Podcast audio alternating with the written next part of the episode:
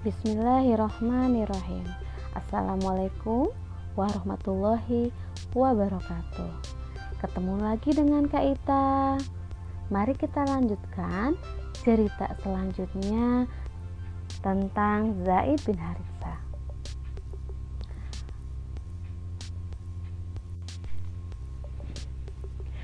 Setelah Zaid diculik dan dipaksa menempuh perjalanan jauh, Zaid dijajakan di pasar dan akhirnya dibeli oleh Hakam.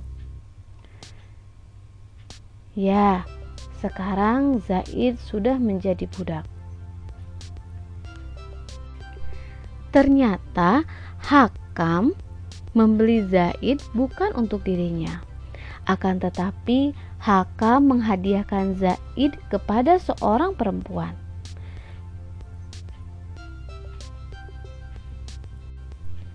Dan perempuan itu bernama Khadijah binti Khuwailid.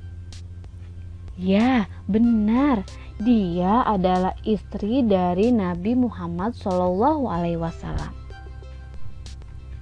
Dan ternyata Khadijah pun menghadiahkan Zaid kepada suaminya.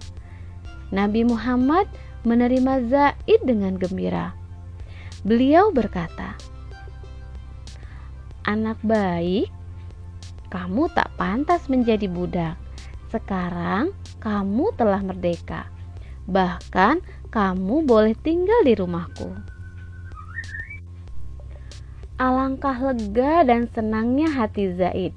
Dia bukan lagi budak yang hina.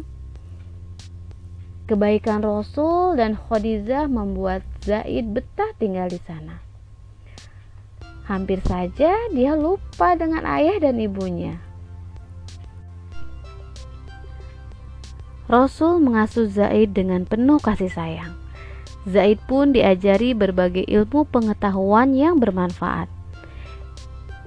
Dia juga seorang anak yang berbakti.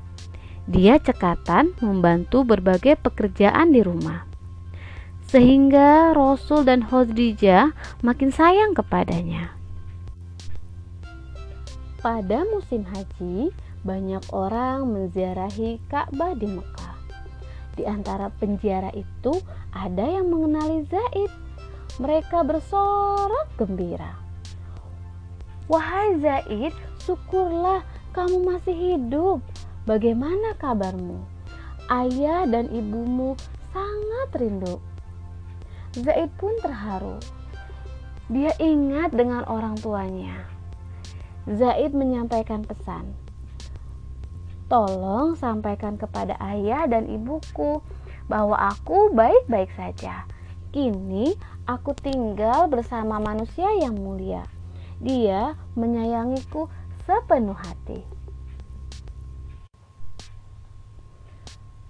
Kabar baik itu sampai ke orang tua Zaid.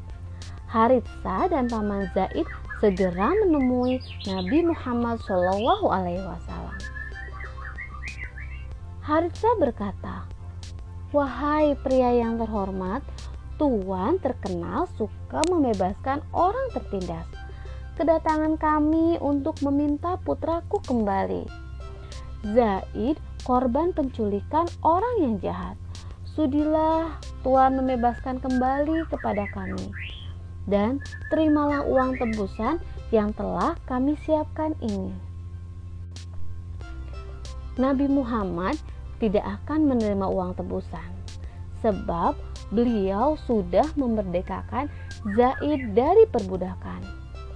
Tetapi Nabi Muhammad juga sulit memutuskan karena Zaid sudah terlanjur bahagia bersama Rasulullah Shallallahu Alaihi Wasallam. Kemudian Nabi Muhammad berkata kepada Haritsah, kita serahkan saja kepada Zaid untuk memilih sendiri. Jika Zaid memilih ayahnya, maka aku akan mengembalikannya tanpa tebusan. Tapi jika Zaid memilih tinggal bersamaku, aku tak akan menyerahkan orang yang telah memilihku. Haritsah menerima tawaran Rasulullah Shallallahu Alaihi Wasallam. Lalu Nabi Muhammad memanggil Zaid. Setelah Zaid hadir, Rasul bertanya, "Wahai Zaid, apakah kamu mengenal kedua laki-laki ini?"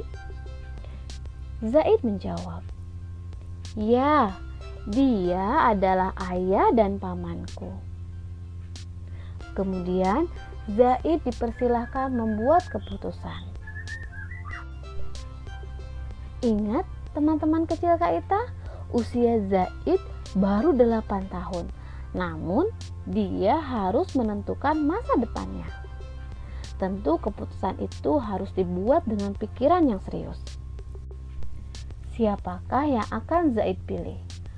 Ayahnya yang sudah lama tidak bertemu atau Rasulullah Shallallahu Alaihi Wasallam yang sudah membebaskannya dari budak?